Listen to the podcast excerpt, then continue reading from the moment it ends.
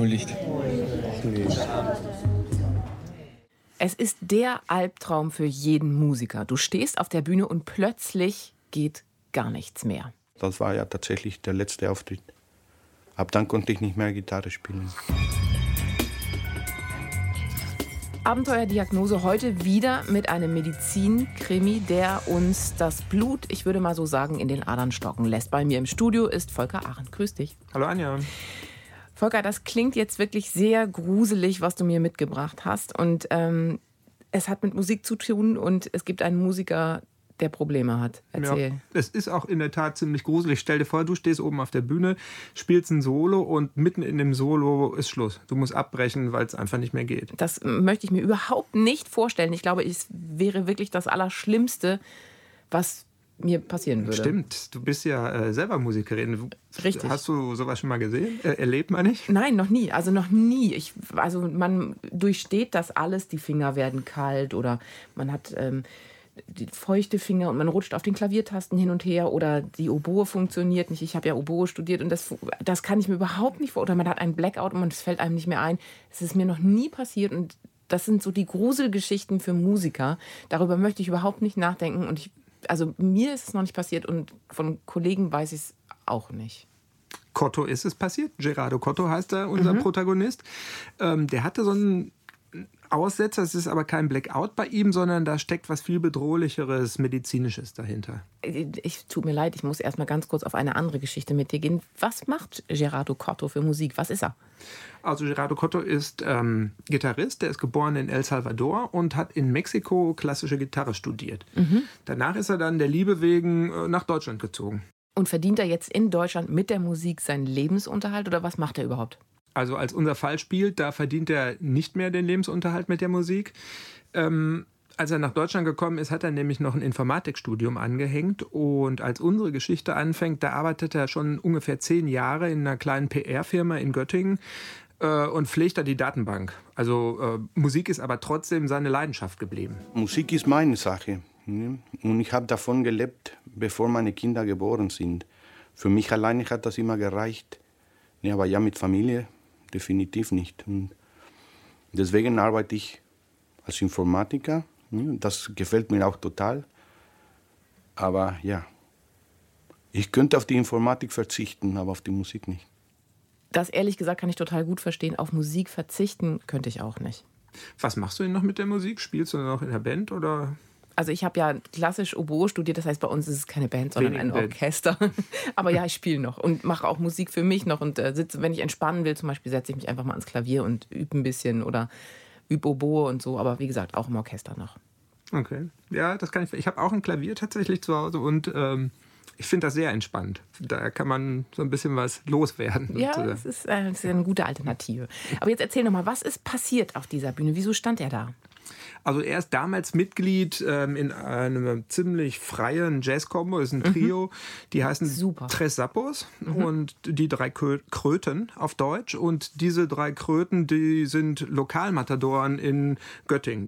Das ist super. Aber jetzt erzähl noch mal, was ist passiert? Er konnte irgendwann nicht mehr Gitarre spielen. Was war da? Genau, das fängt im Winter 2014 an. Da spürte er so eine merkwürdige Schwäche in sich, aber insbesondere in den Waden und den Unterschenkeln. Mhm. Und naja, die, er hat eine Lebensgefährtin, die heißt Jutta Ungerland. Die kann sich da noch ziemlich gut dran erinnern.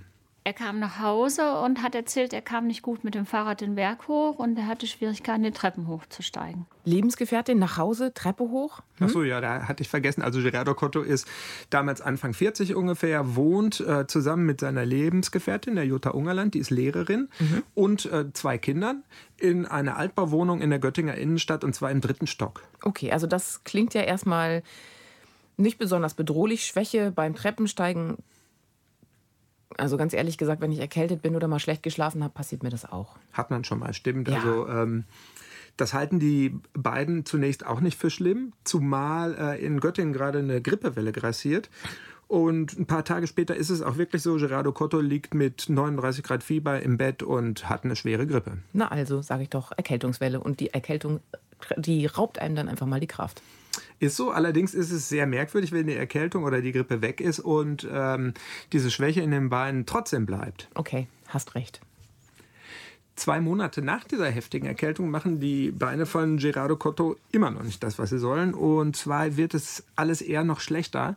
Er hat ein taubes Gefühl in den Beinen, es kribbelt jetzt sogar manchmal und die Kraft ist noch weiter weggegangen sozusagen. Also er konnte sich noch daran erinnern, dass er auf einer Dienstreise in Wien war und äh, beinahe den Flieger verpasst hätte, weil er einfach nicht schnell genug laufen konnte. Und das, obwohl er vor dieser Infektion regelmäßig dreimal in der Woche gejoggt ist. Zum ersten Mal habe ich da gedacht, hier läuft tatsächlich was nicht korrekt. Okay, verstehe ich. Und das wäre jetzt der Moment, wo man vielleicht mal zum Arzt geht. Genau, denkt sich Gerardo Cotto auch. Und als er dann bei seiner Hausärztin ist, da erlebt er den ersten Schockmoment in dieser ganzen Geschichte den ersten Schockmoment. Warum? Weil seine Beine vielleicht nicht mehr richtig durchblutet werden oder sich irgendwelche heimtückischen Bakterien eingenistet haben oder er sich nicht mehr nein, bewegen nein. kann, die Muskeln nicht mehr funktionieren. Nein. Was ist es? Also ganz so schlimm ist es nicht, aber hör selbst, wie er den Besuch bei der Ärztin in Erinnerung hat. Sie hat ein paar Übungen gemacht mit mir, so auf den Spitzen laufen oder auf den Haken laufen, meine Reflexen gemessen und das alles war null. Wie keine Reflexe mehr? Null? Ja, also sie hat alles Mögliche an neurologischen Untersuchungen mit ihm gemacht. Er sollte auf Zehenspitzen laufen, auf Hacken laufen. Gut, das kann eh nicht jeder, aber äh, auffällig war halt tatsächlich, dass er überhaupt keine Reflexe hatte. 0,0. So etwas gibt es? Ich meine, da muss doch irgendwie, jetzt wieder meine Vorstellung, da muss ein ganz schwerer Schaden an den Nerven dahinter stecken und zwar schon ein wirklich schwerer Schaden. Ja, sieht die Hausärztin auch so und Deshalb schrillen bei ihr auch alle Alarmglocken. Die weiß noch aus dem Studium, dass das äh, typische Symptome für eine ganz seltene gefährliche Nervenerkrankung ist, sind. Und ähm, deswegen schickt sie den Gerardo Cotto auch gleich weiter an die Göttinger Uniklinik zu einem Spezialisten, der heißt David Liebetanz. Und der ist sofort auf der gleichen Spur. Es gibt schon eine Erkrankung, die sozusagen eigentlich relativ typisch verläuft, mit Kribbeln in den Beinen und Lähmung in den Beinen. Ähm, und bei dieser Erkrankung kommt es eben dazu, dass die Reflexe sehr früh verschwinden. Und das ist praktisch immer so ein Alarmsignal. Und was soll das dann jetzt sein? Die Ärzte denken beide an eine und dieselbe Erkrankung und zwar heißt die das Guillain-Barré-Syndrom oder auch äh, idiopathische Polyneuritis. Okay, okay, wir müssen ein ganz bisschen dröseln. Poly bedeutet viel, Neuritis ist eine Entzündung der Nerven, also die Entzündung vieler Nerven. Mhm. Und idiopathisch meint, äh, dass die Ursache unbekannt ist. Das Guillain-Barré-Syndrom ist also per Definition eine Entzündung der Nerven unbekannter Ursache und zwar nicht irgendwelcher Nerven, sondern der peripheren Nerven, also sprich alles, was äh, in den Fingern, in den Füßen, in den Zehen und so ist. Also peripher sind alle Nerven, die nicht im Gehirn und im Rückenmark liegen, sondern, wie du gesagt hast, Arme und sowas alles. Und nun? Ja, das Heimtückische bei dieser Erkrankung ist, dass das eine aufsteigende Lähmung ist. Es fängt erst an zu kribbeln, dann fallen die äh, Gliedmaßen komplett aus und das steigt immer weiter hoch in äh, Richtung Herz, Atemwege und so weiter. Und zwar von den, fängt an in den Beinen und Zehen in der Regel, dann kommen die Arme und Finger dazu und von da aus geht es in Richtung Körpermitte. Also Richtung Körpermitte und so, das klingt irgendwie nicht gut. Nee, das ist auch nicht so gut. Also wenn das Ganze nicht rechtzeitig gestoppt wird, besteht tatsächlich Lebensgefahr. David Liebetanz erklärt uns warum. Diese Lähmungen können so weit aufsteigen, dass auch die Atmung betroffen ist. Und das ist dann lebensbedrohlich. Es können aber auch Nerven betroffen werden, die das Herz regulieren. Und dann kann es zu Herz schweren Herzrhythmusstörungen kommen, die auch lebensbedrohlich sind. Okay, aber doch noch gar nicht so alles bei Gerardo Cotto, oder? Oder ist das bei ihm auch alles schon so schlimm? Weiß man das jetzt schon? Man weiß nicht genau, wie schlimm es bei Gerardo Cotto ist. Das fängt äh, halt in den Beinen an und da hat er ja auch dieses Kribbeln. Es kommt erst später, kommen die Finger und die Arme dazu. Also er scheint noch in einem frühen Stadium zu sein. Und bewiesen ist das Ganze ja auch noch nicht. Das muss David Liebetanz jetzt erstmal untersuchen. Mhm. Das macht er, indem er ähm, eine Nervenwasserprobe aus dem Wirbelkanal nimmt und die Nervenleitgeschwindigkeit kontrolliert. Rauskommt dabei, dass die in dem Nervenwasser im Wirbelkanal tatsächlich Eiweiße vorliegen, die typisch für diese Erkrankung sind und die Nervenimpulse in den Beinen bei Gerardo Cotto gar nicht mehr weitergeleitet werden können. Deswegen auch das mit diesem Reflexen. Okay, und das, ja. und das heißt also, es ist wirklich dieses Syndrom, das Barré-Syndrom. Genau, Guillain-Barré-Syndrom. Es deutet alles darauf hin und ja, aber diese Nervenerkrankungen, die sind doch eigentlich, also jetzt so aus meinem medizinischen Wissen herausgekramt, so ziemlich schwer zu behandeln. Das sind sie eigentlich, aber da hat Gerardo Cotto tatsächlich Glück gehabt, denn dieses Guillain-Barré-Syndrom, das heilt ganz oft ganz von selber wieder aus, ohne große Schäden zu hinterlassen sogar. Allerdings ähm, werden die Patienten, wenn man das einmal festgestellt hat, um ganz sicher zu gehen, äh, auf die Intensivstation gelegt. Es könnte ja sein, dass diese Lähmung so schnell aufsteigt und tatsächlich lebensgefährlich wird, das soll permanent überwacht werden. Okay, weil dann die Atem, Atmung nicht mehr funktionieren könnte bei dieser Lähmung und so weiter und so fort. Das verstehe ich. Und mhm. dann? Ähm, naja, und dann, um nichts dem Zufall zu überlassen, beschließt David Liebetanz, ihm zusätzlich noch äh, zu behandeln mit einem Medikament. Und zwar macht er eine Infusionstherapie mit Immunglobulinen. Das sind quasi frische, gesunde Immunzellen. Warum das denn? Weil die Ursache, da haben wir ja noch gar nicht drüber geredet, von diesem ähm, Guillain-Barré-Syndrom sind fehlgeleitete Abwehrzellen des Immunsystems. Also es ist eine mhm. Autoimmunerkrankung. Das heißt, in diesem Fall hier greifen Zellen des Immunsystems die Nervenstränge an und zerstören die, ja, und dadurch kommt es halt zu der Lähmung. Okay. Und klappt das dann jetzt? Das klappt sogar sehr gut. Es war so, dass sich dann durch diese Infusionstherapie seine ähm, die Krankheit bei ihm, das Aufsteigen der Lähmung zum Stillstand kam. Eine Woche später steht Gerardo Cotto äh, dann schon wieder zusammen mit seinen anderen beiden Sappos im Proberaum und äh, lässt seine Free Jazz Gitarre freien Lauf. Das finde ich total toll. Er ist zwar noch ein bisschen wackelig auf den Beinen, klar, aber es sieht auch so aus, als wenn er wirklich mit dem blauen Auge davongekommen wäre. Was für ein Schreck wäre das gewesen. Aber das Ganze ist dann ja wirklich in Ordnung und ähm, es waren nur die Beine und auch die Arme und die Hände hatten Probleme oder was ist da eigentlich jetzt genau passiert? Genau, er war halt äh, so früh dran, hatten wir ja schon mal, dass er, ähm, naja, man kann sagen, rechtzeitig gekommen ist und die Therapie hat angeschlagen. Dann hat er also eigentlich Riesenglück gehabt. Genau. Allerdings muss man sagen, hält dieses Glück nur drei Wochen an. Warum wusste ich, dass sowas kommt? Ja. Weiß ich nicht. Auf jeden Fall kehren nach drei Wochen Taubheit und Lähmung in den Beinen wieder zurück und steigen weiter auf dann kam das so, dass auch einfach das Gehen schwieriger und schwieriger wurde. Das Aufstehen, wenn ich auf den Knien war oder Treppen steigen, hm, das wurde alles viel schwieriger. Das klingt jetzt nicht so gut. Was passiert da gerade? Als ähm, David Liebetan Gerardo Cotto das nächste Mal zur Kontrolluntersuchung sieht, ist es so, dass Gerardo Cotto tatsächlich nur noch mit Unterarmstützen laufen kann. Also es ist wirklich viel schlimmer geworden.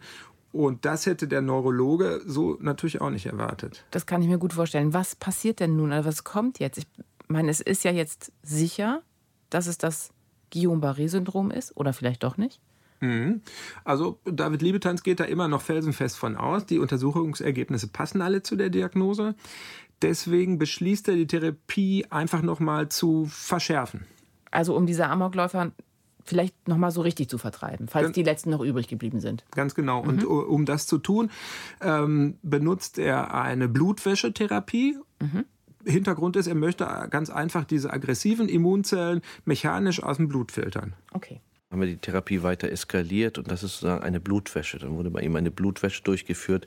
Das wird ähm, so jeden zweiten Tag für fünf bis sieben Mal so ungefähr durchgeführt. Man bekommt einen sogenannten Zentralvenenkatheter am Hals so ein, ein Schlauch kann man sagen, bis fast ins Herz.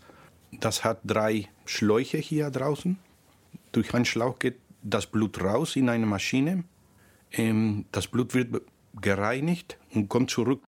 Und sag mal, Blutwäsche ist das gleiche wie die Dialyse. Daher kennt man es, ne? Mhm, genau. Also ähm, bei dieser therapeutischen Blutwäsche, die oder auch Apherese wird das genannt, da wird das mhm. Blut des Patienten in einem externen Filter Apparat gereinigt. Das Blut läuft raus aus dem Patienten in den genau. Filter und da wird es halt gefiltert. Und bei der Krankheit, die man kennt, äh, also im Einsatz von der Dialyse, da ist es so, dass das Blut von Giftstoffen gereinigt wird, die normalerweise mit dem Urin ausgeschieden würden. Diese Aufgabe würde sonst die Niere übernehmen, aber die sind halt bei Dialysepatienten kaputt. Meistens kaputt, genau, und deswegen funktioniert das nicht mehr. Genau, und bei Gerardo Cotto ist es so, dass die Ärzte den Filter so verfeinert haben, dass der eben diese ganzen Immunzellen rausfiltern kann. Und die hoffen jetzt, ähm, dass sie halt über diese Methode die Nervenfresser, nenne ich die mal, ja. äh, beseitigen können und Gerardo Cotto wieder gesund wird. Also diese, dieses Blut läuft aus dem Körper durch den Filter und kommt dann gereinigt wieder zurück. Und ganz ehrlich, wenn ich mir das vorstelle, keine ganz einfache und keine ganz gute Vorstellung. Hast du ähm, Gerardo Cotto gefragt, wie es ihm ergangen ist dabei? Mhm, er fand das schrecklich, kann man mhm. sagen. Also ähm, das mag vielleicht für jeden anders sein, aber für ihn war es wirklich das Schlimmste, was er bis dahin erlebt hat, hat er gesagt.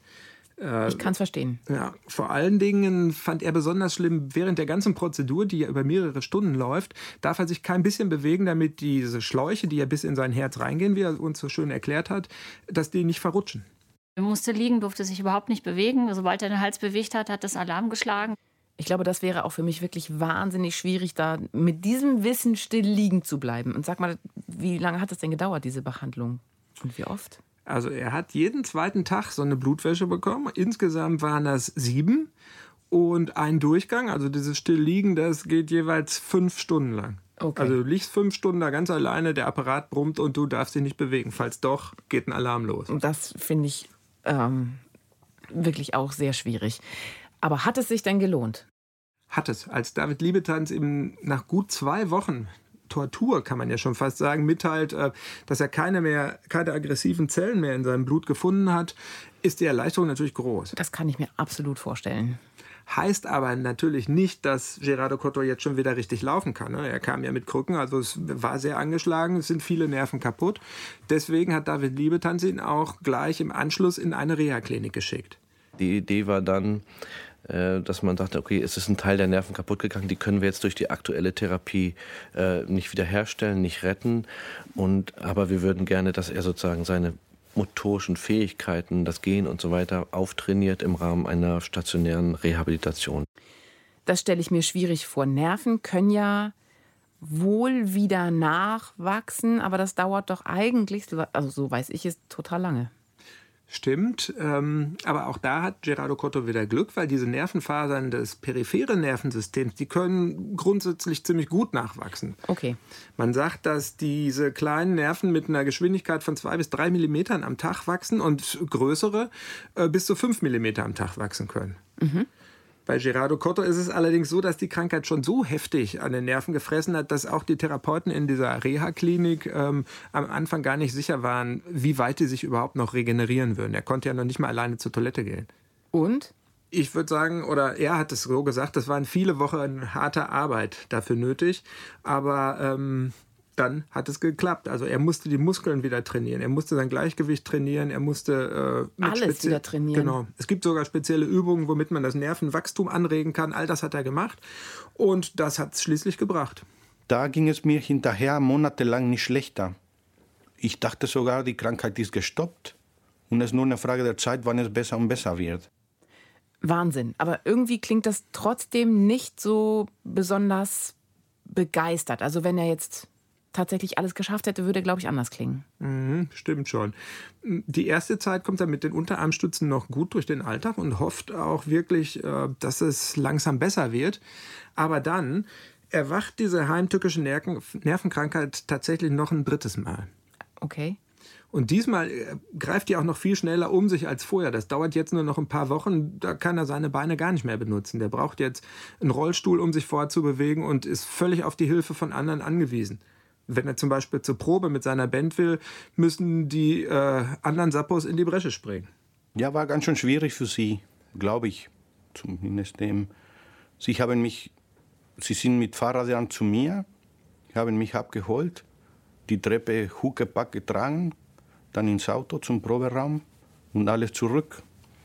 Und jeden Donnerstag. Okay, stimmt, da war was. Der dritte Stock. Und die guten Freunde helfen. Wie ist es mit seiner Arbeit? Kriegt er das noch hin? Da ähm, hilft ihm seine Frau, Jutta Ungerland. Ich weiß nicht genau, wie sie es gemacht hat. Sie ist eher eine zarte Frau. Ich kann es mir nicht vorstellen, aber sie hat es irgendwie geschafft. Am Anfang konnte Gerardo Cotto sie dabei wohl noch unterstützen. Da ist er dann auf dem Hosenboden muss man sich vorstellen, Stufe um Stufe rauf bzw. Runter. runtergerutscht, so dass sie ihn wenigstens nicht die Treppe schleppen musste. Aber ähm, am Ende hat er auch das nicht mehr geschafft. Weil die Hände und die Arme irgendwie auch mit beteiligt waren und irgendwie gar nichts mehr funktionierte. genau. Warum? Also es ist nach wie vor so, der hat eine Krankheit, wo die Lähmung in ihm immer weiter aufsteigt und immer weiter um sich greift sozusagen. Und es dauert dann nicht mehr besonders lange, da ähm, funktionieren seine Hände nicht mehr. Er kann nicht mehr Gitarre spielen und das passiert ausgerechnet auf so einem Konzertheimspiel beim Göttinger Jazzfest.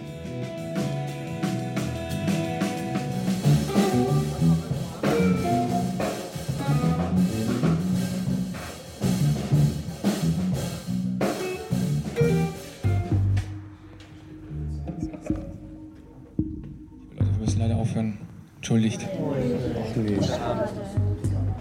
Das war das Schlimmste, die schlimmste Phase von allen. Psychisch ist es schon schwierig, wenn es immer weiter bergab geht und man nicht weiß, wo es dann, wo es dann auch endet. Ne?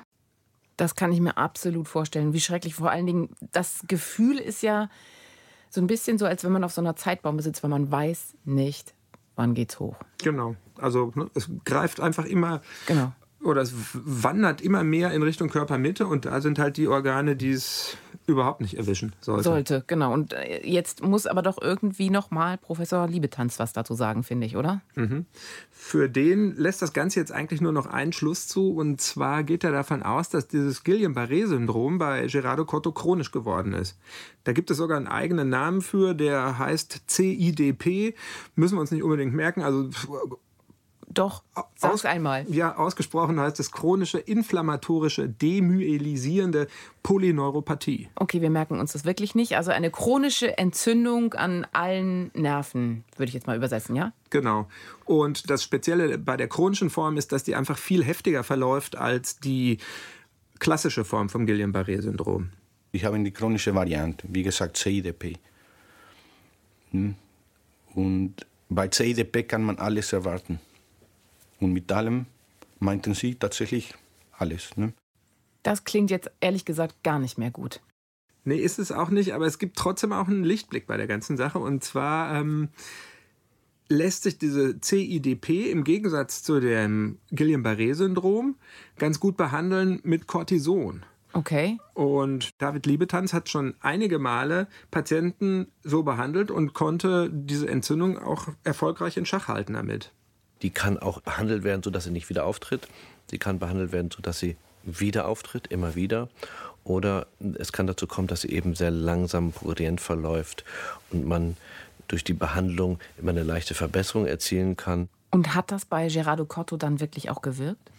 Nee, leider gar nicht. Ähm, der Professor hat ihm natürlich gleich Cortisoninfusionen gegeben und zusätzlich noch diese Immunglobuline wie am Anfang. Er wollte halt alles richtig machen, aber es hat keinen Effekt gehabt. Also alles wird noch schlimmer. Genau. Nein. Es wird noch viel schlimmer. Die Hände von Gerardo Cotto, die verkrampfen jetzt regelrecht und sind in so einer Art Pfötchenstellung. Ja, also die, er kann eigentlich gar nichts mehr damit machen. So wie ja, zusammengezogen. Genau, also um Gitarrenhals greifen mhm. oder gar Seitenzupfen äh, geht gar nicht. Das, äh, die größte Angst, die er damals hatte, ist vor dem Moment, wo er auch nicht mehr alleine essen kann. Das geht jetzt noch mit dieser Pfötchenstellung, aber vielleicht bald auch nicht mehr. Sag mal, was sagt denn jetzt eigentlich Jutta Ungerland, seine, seine Lebensgefährtin zu all dem? Wie ist sie damit umgegangen auch? Das hat sie natürlich ziemlich belastet. Also einerseits geht sie pragmatisch an die Sache ran und organisiert alles Mögliche. Mhm. Sie hat zum Beispiel einen Behindertenparkplatz vorm Haus besorgt und hat sich dann auch äh, um eine barrierefreie Wohnung gekümmert, um eine neue, weil es war ja absehbar, dass das mit dem dritten Stock jetzt nicht mehr lange geht. Und äh, andererseits hat sie auch oft mit den Tränen gekämpft. Das kann ich mir vorstellen. Und sag mal, da waren doch noch zwei Kinder. Was ist mit denen? Wie war das für die? Da ist es so, die wollte Gerardo Cotto lieber aus dem Ganzen raushalten. Also äh, nicht damals, als das passiert ist oder so, sondern ähm, aus unserem Abenteuer-Diagnosefilm und aus der ganzen Presse sozusagen. Verstehe ich auch. Der, deswegen kann ich dir da gar nichts zu sagen. Ich habe auch nie mit denen gesprochen. Das finde ich total absolut nachvollziehbar, dass man seine Kinder dann da raushält aus dem Film und so weiter und so fort. Finde ich gut. Ich glaube, wahrscheinlich würde ich es auch so machen. Dann lass uns noch mal ganz kurz auf den Fall gucken. Also zuerst steht ja der Verdacht auf das Guillaume-Barré-Syndrom im Raum und ähm, Gerardo Cotto wird darauf einmal mit Immunglobulinen und beim zweiten Mal mit äh, dieser Blutwäsche mhm, behandelt. Mhm, genau. So war es richtig. Ne? Beides ja. bringt nichts und das äh, Guillaume-Barré-Syndrom wird zur chronischen Variante. Mhm, CIDP. Genau, so heißt das Ding. Und ähm, Gerardo Cotto bekommt wieder die üblichen Medikamente dagegen, doch wieder helfen die Mittel nicht. Und das Nervensterben breitet sich noch weiter aus. Hat Professor Liebetanz ganz ehrlich gesagt nicht langsam aber sicher Zweifel an seiner Diagnose und doch noch mal irgendwas anderes versucht? Doch, also mittlerweile kommt ihm das natürlich auch merkwürdig vor und ähm, er wiederholt einfach nochmal alle Untersuchungen, die er gemacht hat. Vielleicht hat sich ja was verändert. Mhm. Aber das Ergebnis bleibt gleich. Wieder äh, leiten die Nerven keine Impulse weiter, also sind zerstört. Und wieder findet er im Nervenwasser diese typischen Antikörper für die Nervenfresser sozusagen. Und ähm, naja, ja, Eigentlich heißt, ist es genau das, was er schon immer diagnostiziert hat. Eben, das chronische äh, Guillaume-Barré-Syndrom. Und das passt auch wieder zu diesem CIDP. Ganz genau. Das ist das Wort, was ich nie wahrscheinlich ganz äh, aussprechen kann. Was passiert jetzt? Ähm, David Liebetanz wiederholt die Blutwäsche einfach nochmal. Also es ist vielleicht ein verzweifelter Versuch, aber er dachte sich, was schon einmal geholfen hat, hilft vielleicht auch noch ein zweites Mal. Und deswegen ähm, schlägt er dem Gerardo Cotto vor, einfach nochmal diese Blutwäsche zu wiederholen. Und das tun sie dann auch.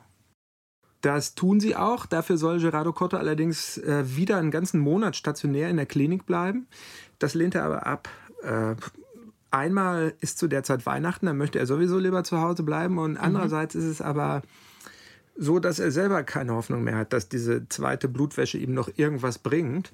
Und ähm, er möchte einfach lieber bei seiner Familie sein und schon sowas wie Abschied nehmen, hat er gesagt. Also das war ihm da wichtiger, als unter Beobachtung in der Klinik zu liegen. Das ist dann aber auch nachvollziehbar.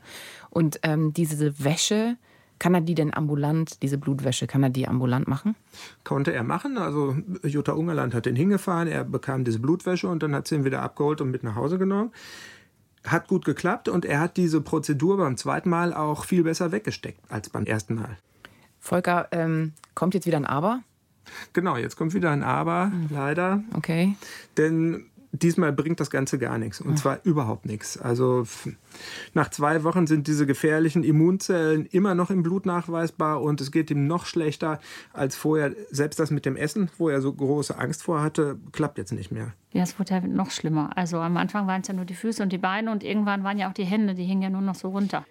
Da sind also diese, wie haben wir sie genannt, Nervenfresser in Form von Antikörpern am Werk und nichts und niemand kann sie stoppen. Mhm. War es das jetzt? Zumindest ist David Liebetanz am Ende mit seinem Latein und die Kollegen um ihn rum auch. Äh, aber da kommt den Ärzten in Göttingen der Zufall zu Hilfe. Abenteuerdiagnose. Genau. Erzähl. Es ist so, dass an der Uniklinik äh, gibt es eine Vortragsreihe, wo Experten von anderen Kliniken ähm, über ihre Erfahrungen berichten bei der Behandlung von seltenen Nervenkrankheiten. Mhm. Und in, bei der nächsten Veranstaltung hält zufällig ein Bochumer Professor, nämlich Professor Ralf Gold, Vortrag über neue Behandlungsmethoden und Medikamente bei CIDP-Patienten.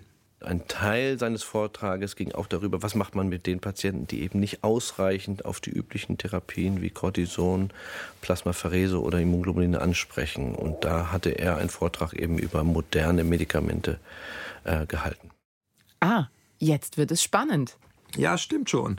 Also das bringt zumindest mal einen ganz neuen Impuls in die Geschichte rein. Und zwar spricht David Liebetanz Professor Gold nach dem Vortrag an und die beiden einigen sich darauf, dass Gerardo Cotto zum Behandlungsversuch zu dem Professor nach Bochum kommen soll.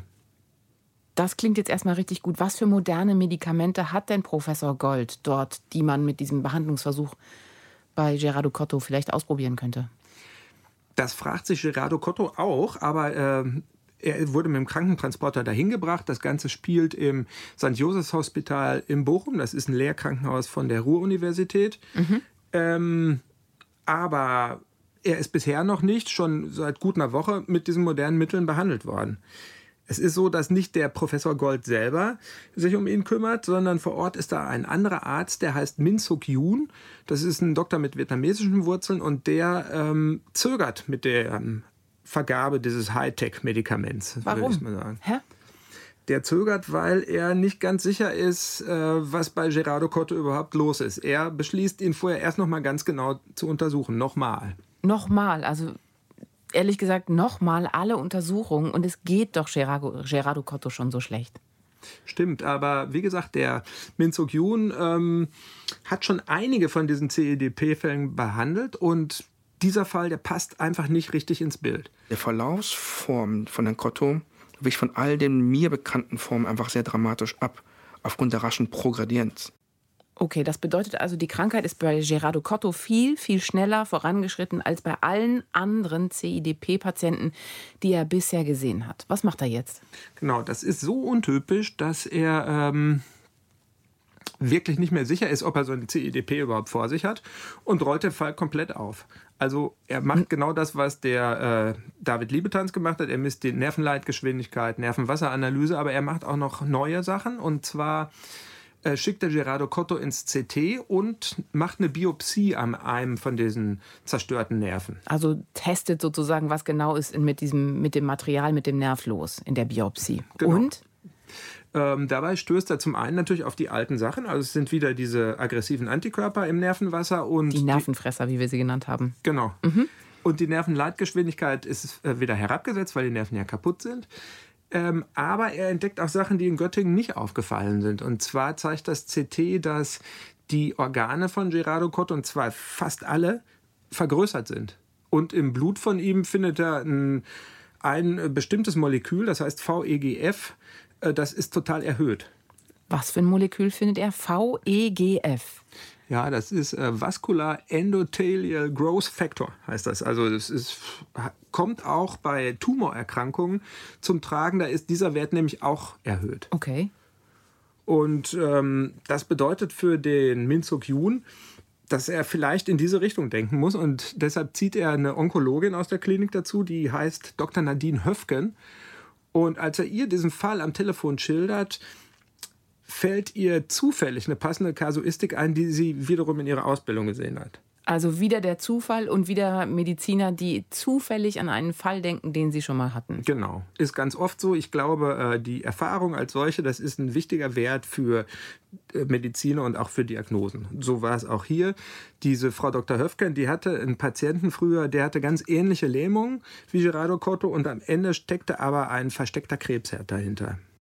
Okay, und das bedeutet doch jetzt wahrscheinlich, dass es eine neue, einen neuen Weg gibt und der müsste jetzt sofort einmal an Gerardo Cotto weitergegeben werden, oder? Mhm, so ist es auch. Also Minzuk Jun sieht hier wirklich eine neue, extrem heiße Spur, würde ich sagen, mhm. und ähm, besucht den Gerardo Cotto daraufhin gleich in seinem Krankenzimmer. Und er wird ihm auch gleich mitteilen, wahrscheinlich, dass er dieses neue Hightech-Medikament erstmal nicht bekommt oder doch bekommt? Genau, der ähm, sagt ihm, er bekommt dieses Medikament erstmal nicht mhm. und er sucht auf ganz anderen Ebenen sozusagen, kommt an sein Bett und beginnt damit, den Gerardo Cotto abzutasten. Das kommt dem natürlich komisch vor, weil seine Erwartung war, jetzt kriegt er endlich dieses gute Mittel und endlich wird ihm geholfen und dieser Arzt sagt ihm, setzen Sie sich mal hin, ich taste Sie ein bisschen ab, salopp gesprochen. Ja, genau. Und das kann ich mir vorstellen. Dann rückt er plötzlich irgendwann auch noch mit einer ganz anderen Verdachtsdiagnose raus, oder nicht? Ähm, ja, also er tastet ihn ab und bei diesem Abtasten entdeckt er auch tatsächlich was. Und zwar findet er eine winzige kleine Beule auf dem Brustbein von Gerardo Cotto. Also ist wirklich winzig, die ist so groß wie eine Erbse ungefähr. Also Gerardo Cotto hat sich das also alles erstmal, ähm, hat alles über sich ergehen lassen. Dann gibt es diese Beule und nun, was heißt das jetzt? Ist das die heiße Spur? Es ist die heiße Spur, das ähm, erklärt Minzuk Jun dem Gerardo Cotto dann auch und der versteht das auch, dass da irgendwas nicht stimmt. Es geht äh, so weiter, dass der Minzuk Jun sagt, das müssen wir uns genauer angucken und schickt Gerardo Cotto ins CT, um sich das eben wirklich ganz genau anzugucken. Und dafür kommt er nicht in ein normales CT, sondern diesmal ist es ein sogenanntes PET-CT. Ja, und das hatten wir auch schon mal. Da bekommen nämlich die Patienten eine spezielle Lösung vorher, ein spezielles Kontrastmittel injiziert und das ähm, besonders aktives Gewebe im Bild später leuchten lässt. Also mhm. Entzündungen, auch, auch wirklich Tumoren? Ja, genau. Das sind halt auch aktive Gewebe, die sich schnell, häufig teilen und die äh, leuchten. Okay. Ja, genau. Und äh, was der Minzuk Jun dann auf den Bildern von Gerardo Cotto sieht, also was diese kleine Erbse betrifft, das haut den regelrecht um. Ich weiß nicht, kennst du Iron Man? Das sind diese, ähm, jetzt kommen wieder so Filmgeschichten. Äh, das sind diese Superhelden aus irgendwelchen Filmen und äh, die laufen immer in irgendwelchen merkwürdigen ja, ja. Also Iron Anzügen. Man, richtig, der hat einen Anzug und bei dem äh, ist irgend so ein Kristall eingesetzt auf Brusthöhe und dieser Kristall leuchtet. Alles klar. Ich bin eher so französisches ja, ja. Autorenkino, okay, alles klar. Aber ja, in Ordnung. Gut. Kannst und dann? ja, du kannst dir vorstellen, was äh, Minzuk Jun da gefunden hat in dem es CT. Leuchtet. Wir das hören uns mal an, genau. Wenn man sich die Bilder anguckt, dann sieht das tatsächlich aus wie bei dem Iron Man, so irgendwie so ein runder Fleck hier oben, der dann ganz signalintens, also sehr hochaktiv dann geleuchtet hat. Okay, damit ist also dein Bild aus dem Iron Man-Film in Ordnung, habe ich verstanden. Und bei ihm war es auch so, diese merkwürdige Beule hat geleuchtet. Und das bedeutet, da ist definitiv irgendwas mit dem Gewebe los. Genau, und eine Entzündung ist es ziemlich sicher nicht. Deswegen geht ach, äh, Min Suk Yoon jetzt davon aus, dass das hier äh, in irgendeiner Form ein Tumor sein könnte und lässt Gerardo Cotto gleich auf die onkologische Station von Nadine Höfken verlegen. Andererseits nimmt er eine Probe aus dieser Stelle und schickt die direkt ins Labor zur Untersuchung. Das tut weh, oder? Das tut weh. Da hat Gerardo Cotto gesagt, das war das Schmerzhafteste, was er bis dahin überhaupt erlebt hat. Das ist vielleicht auch nicht immer so, aber bei ihm war es so. Und ähm, das Ganze musste sogar nochmal wiederholt werden, weil die erste Probe nicht aussagefähig war. Und da hat er allerdings gesagt, bei der zweiten Biopsie bitte nur Vollnarkose ja. sonst. Okay, und was kam denn jetzt bei dieser Biopsie raus? Das will Gerardo Cotto natürlich auch möglichst schnell wissen, aber es läuft wieder anders, als er sich das vorgestellt hat. Das ist schon wieder ein Aber. Ja, aber warte ab, das geht, glaube ich, in die gute Richtung. Okay. Jetzt. Die, es tauchen die beiden Ärzte bei ihm im Bett auf, also Min Suk Yoon und die Frau Dr. Höfgen. Und anstatt ihm zu sagen, was bei der Biopsie rausgekommen ist, stellen sie ihm erstmal noch ein paar merkwürdige Fragen, weil sie nämlich einen konkreten Verdacht haben. Sie kam und fragte mich, ist Ihre Haut dunkler geworden? Und ich sagte ja. Und ist die Behaarung länger geworden? Ich sagte ja. Ob die Haut dunkler und die Behaarung länger geworden ist? Was ist denn jetzt los? Hm, fragte ich Gerardo Cotto auch. Ähm, aber die Ärzte haben eben diesen konkreten Verdacht und den wollen die jetzt genauer checken. Und bei dieser Krankheit, die sie vermuten, ist es so, dass eben nicht nur die inneren Organe wachsen, sondern auch ähm, die Haare auf der Haut und dass sich die Haut insgesamt dunkler färbt. Nadine Höfgen hat das damals so erklärt. Alles, was wir brauchten, war eigentlich ähm, dann schon bestimmt worden. Da mussten wir nur noch die Fakten zusammenziehen und Herrn Cotto noch mal ein paar speziellere Fragen stellen. Und was hat Gerardo Cotto geantwortet? Was war mit seiner Haut? Was ist mit seinen Haaren gewesen? Die haben sich wirklich lehrbuchmäßig verändert bei ihm. Die Haut ist dunkler geworden und er hat auch deutlich äh, mehr Haare gehabt an Armen und den Beinen. So war es. Und das hat er vorher nicht bemerkt? Nee, das hat er nicht bemerkt. Er ist ein ziemlich dunkler Hauttyp und hat eh viele Haare. Deswegen ist das, ähm, naja, die haben sich schleichend vermehrt und die Haut ist schleichend dunkler geworden. Aber er hat sein Handy dabei und zeigt den Ärzten ein Foto, wie er vorher aussah. Und da ist der Unterschied ganz deutlich zu erkennen. In dem Moment war mir klar, sie weiß schon so gut wie hundertprozentig richtig, was ich habe. Okay, also wenn es jetzt ähm, Gerardo Cotto klar ist, was er hat, mir ist es noch nicht klar. Lass uns das noch mal ganz kurz einmal zusammenfassen, bitte. Mhm. Wir haben die Nerven von Gerardo Cotto, die sind entzündet. Mhm. So, und das heißt, ähm, da sind diese speziellen Antikörper seines eigenen Immunsystems und die greifen an. Genau, die Nervenfresser. Ja, genau, die Nervenfresser. Und die wiederum sind ganz typisch für die Nervenerkrankung Guillain-Barré-Syndrom oder eben diese chronische Variante, mhm. ähm, CIDP aber irgendwie, was die Ärzte auch machen und Unternehmen, irgendwie schaffen sie es nicht, diese Antikörper und damit eben die Entzündung zu beseitigen. Genau. Obwohl das normalerweise eigentlich gut klappt bei der chronischen Variante. Genau. Irgendwie müsste sich was tun, aber es tut sich nichts. Es sind nach wie vor diese Nervenfresser da und die Schäden an den Nerven schreiten weiter fort. Okay, und jetzt haben wir noch die ähm, neue Ärztin dazu bekommen, eine Onkologin Nadine Höfken, und die vermutet, dass ein versteckter Tumorherd, wahrscheinlich eben in dieser Beule am Brustbein, denke ich jetzt mal, die mhm. Nerven irgendwie angreift. Genau. Und das alles soll dann auch noch mit einer Verlängerung an den Haaren und ähm, mit dunklerer Haut irgendwie zu tun haben? Mhm, klingt ein bisschen schwierig. Also ehrlich gesagt, ich komme nicht ganz durch. Mir ist das alles ein bisschen schleierhaft. Ja, pass auf, wir Erklär's. kriegen das hin. Ähm, es geht los mit dieser Knochenprobe am Brustbein. Ja. Da ist es so, dass die Ärzte ja tatsächlich Krebszellen da drin gefunden haben. Okay. Und das sind genetisch veränderte Knochenmarkszellen. Okay, also das sind blutbildende Zellen. Ja, Kann dann also sowas sein wie Blutkrebs. Genau, ist so eine Form von Blutkrebs. Und das Besondere bei diesen Zellen ist so, dass diese Krebszellen, die vermehren sich A selber massenhaft und die produzieren alle den gleichen Antikörper, den sie ins Blut abgeben. Und das ist genau der Antikörper, der bei diesem GBS, also bei dem Guillain-Barré-Syndrom oder der CIDP die Nerven angreifen. Also diese Krebszellen ah. produzieren die Nervenfresser. Okay, also das heißt, ähm, selbst nach eben diesen heftigen Blutwäschen waren die immer noch da und waren immer noch vorhanden. Und die Nervenfresser wurden in der kleinen Beule am Brustbein schlicht immer wieder Genau. nachproduziert. Die konnten machen, was sie wollten, also äh, rausfiltern oder sonst was. Ging nicht. Ging nicht, weil diese Krebszellen die einfach immer wieder neu produziert haben. Okay. Und ähm, was diese Krebszellen noch können, äh, ist andere Stoffe produzieren, wie zum Beispiel den Wachstumsfaktor dieses VEGF. Und wahrscheinlich dann doch auch welche, die dafür sorgen, dass die Haut dunkler wird, die Haare wachsen und die Organe sich vergrößern. Genau. Insofern passt da tatsächlich jetzt alles zusammen. Da gibt es sogar einen Namen für. Gerardo Cotto, der leidet an einer ganz speziellen, seltenen Blutkrebsform mit dem Namen Poems-Syndrom. Mal hören, was unser Lexikon sagt. Das englische Akronym POEMS steht für die Symptome Polyneuropathie, also Nervenschäden, Organomegalie, übergroße Organe, Endokrinopathie, Hormonstörungen, M-Gradient, spezielle monoklonalen Antikörper und Skin Lesions, also Hautveränderungen wie Bräune oder vermehrter Haarwuchs. Sobald zwei der Kriterien auftreten, gilt das POEMS-Syndrom als nachgewiesen. Äh, jetzt warte noch mal ganz kurz. Also ähm, Gerardo Cotto hatte die Polyneuropathie, richtig? Mhm, die Nervenschäden. Genau, Ja. Nervenschäden. Dann diese Organgeschichte, also dass die Organe sozusagen größer geworden Mhm. sind. Organomegalie, Genau. Und dann diese monoklonalen Antikörper, also diese was wir Nervenfresser, Nervenfresser nennen. genannt genau. haben. Und die Hautveränderung und ähm, Ja, die Haare eigentlich gehören auch dazu. gehören auch dazu im weitesten Sinne. Damit hat er vier von äh, fünf von diesen typischen Symptomen.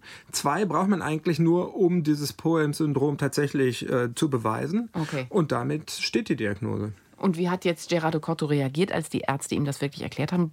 Ich meine, Blutkrebs ist ja jetzt auch keine ganz leichte Diagnose. Allerdings, also die Diagnose ist ziemlich heftig. Trotzdem war Gerardo Cotto erstmal ziemlich erleichtert. Ja, erstens war ich froh, dass wir wissen, was, was ich habe. Mir war bis dahin schon ziemlich egal, ob es schlimm ist oder nicht. Ich wollte schon tatsächlich nach ja, länger als ein Jahr wissen, was ich hatte. Ähm, ich habe sofort meine Frau angerufen. Und da hätte ich wirklich die ganze Welt umarmen können. Das war einfach, weil er sagte, es gibt eine Diagnose, es passt alles. Und jetzt? Also im Gegensatz zu anderen Blutkrebsvarianten ist es so, dass diese veränderten Knochenmarkszellen beim Poem-Syndrom glücklicherweise nicht bösartig sind. Das ist so, dass die Zellen nicht im Körper streuen, aber die müssen natürlich trotzdem beseitigt werden, weil die ja immer weiter diese in Anführungsstrichen Nervenfresser produzieren. Deswegen muss äh, Gerardo Cotto behandelt werden. Also das bedeutet, man müsste irgendwie diese Zellen aus der Beule und damit aus dem Körper herausbekommen. Genau. Wie geht das? Das ist eine ziemlich heftige Angelegenheit. Gerardo Cotto, der bekommt äh, zwei Chemotherapien und im Anschluss noch eine Knochenmarktransplantation. Das ist so ziemlich das Heftigste, was die Onkologie hergibt. Das ist starker Tobak. Allerdings, und Gerardo Cotto hat mir damals erzählt, dass er in der Zeit tatsächlich angefangen hat, zu Gott zu beten. Und seine Lebensgefährtin, wie ist die damit zurechtgekommen? Die war natürlich damals mit den Nerven zu Fuß, äh, zumal da noch was äh, dazu kam. Und zwar ähm, kurz vor der Knochenmarkstransplantation von dem Gerardo Cotto ist ein enger Freund von ihm gestorben an einer Entzündung nach seiner eigenen Knochenmarkstransplantation. Also der Freund hatte auch Krebs, bekam so eine Knochenmarkstransplantation und ist dann an Komplikationen gestorben. Das hat die äh, Jutta Ungerland natürlich schwer mitgenommen, aber ihrem Mann hat sie davon nichts erzählt. Oh je, aber sie selber hat das erstmal die ganze Zeit mit sich herumgetragen. Genau, damit musste sie alleine fertig werden. Genau. Was für eine Geschichte. Und sag mal, wie ging es dann weiter mit Gerardo Cotto? Wie hat er diese heftigen Therapien überstanden? Es gab natürlich Höhen und Tiefen. Das ist auch, naja, wie wir schon gesagt haben, eine schwere Sache. Aber nach zwei Jahren steht er tatsächlich mit seiner Band, mit den Tres Sappos, wieder auf der Bühne. Wieder Nee. beim Göttinger Jazzfest. Die Krebszellen sind verschwunden und das Nervensterben ist komplett gestoppt. Als- Wirklich? Ja, Und er kann wieder spielen? der kann wieder spielen, er kann die Hände wieder bewegen. Er kann zwar äh, noch nicht alles, also als ich ihn besucht habe zum Vorgespräch bei, für den Film, ähm, kam er mir in dieser PR-Agentur auf dem Flur humpelt mit so einem schwarzen Krückstock entgegen. Aber er strahlte auf dem ganzen Gesicht und war energiegeladen. Wie viel Kraft in mir steckt, das wusste ich gar nicht. Ich wusste schon von vornherein, ich muss ich muss kämpfen. Ich habe kleine Kinder. Ich lasse sie nicht im Stich. Aber dass ich so mit größtenteils gute Laune schaffen würde, das ist mir bis heute völlig unbegreiflich. Wahnsinn, was für ein Schicksal und was für ein Mann und dass er damit so umgehen kann. Und sag mal, weißt du, wie es ihm dann jetzt heute geht? Ich habe noch mal mit ihm telefoniert vor der Aufzeichnung und da hat er mir erzählt, dass sich im Prinzip nichts mehr verändert hat. Das ist aber für ihn eine gute Nachricht, hat er auch gesagt. Also es ist nicht wieder schlechter geworden, es sind keine Nervenfresser wieder aufgetaucht, nichts. Und das Laufen mit dem Krückstock hat er sich mittlerweile mit arrangiert. Außerdem ähm, macht er natürlich jetzt wieder regelmäßig Musik. Das äh, gibt ihm großen Auftrieb, würde ich sagen. Obwohl er die, ähm, ich glaube, es gibt die Tres Appos noch, aber er hat die Hauptmusik ein bisschen verändert, weg von diesem ganz harten Free Jazz Rock nächstes Mal hin zu so einer eher äh, Latin angehauchten Version seiner Was Musik. Auch schön ist. Volker, ich danke dir sehr für diese wirklich, wirklich spannende, dramatische, aus meiner Sicht dramatische Geschichte und hoffe, dass die Musik für Gerardo Cotto weiter ein äh, Lebenselixier bleibt, sozusagen. Da bin ich mir doch ziemlich sicher. Ja. Wunderbar. Vielen Dank für diese Folge Abenteuerdiagnose. Danke fürs Zuhören und wenn Sie und wenn ihr auch irgendwie rätselhafte Medizinfälle kennt oder selbst welche erlebt habt, dann gerne bitte eine Mail schreiben an abenteuer-diagnose@ndr.de und wir freuen uns natürlich über Feedback, Kommentare und Bewertungen. Volker und ich glaube, uns bleibt jetzt nur noch eins. Tschüss. Tschüss. Bis ganz bald. Ja, tschüss.